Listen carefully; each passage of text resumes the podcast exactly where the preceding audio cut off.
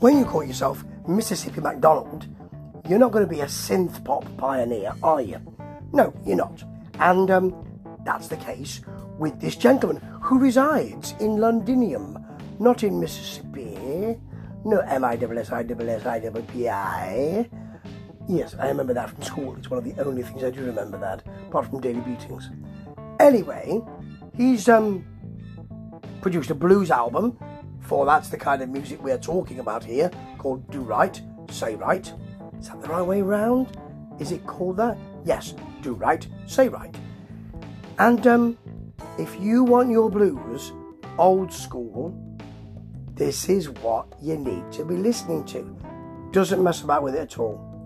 I was wrong, which starts has um, horns added to it. You've got a nice piano rolling under, I heard it twice, and a lovely, sweetly rolling solo, for he is a guitarist as well as a singer.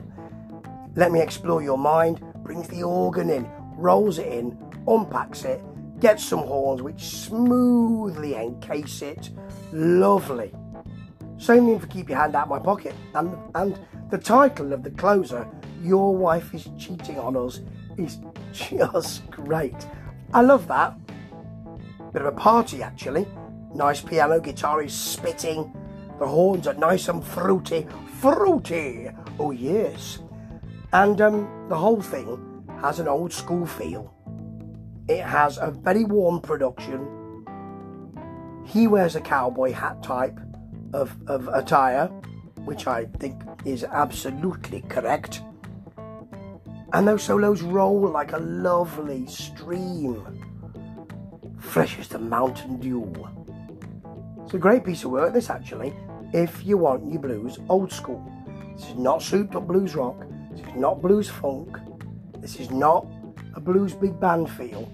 People are messing around with the blues quite a lot, and I love that. But this is straight, no chaser.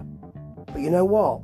With an album like this, he may be chased by a lot of fans. Ta ta.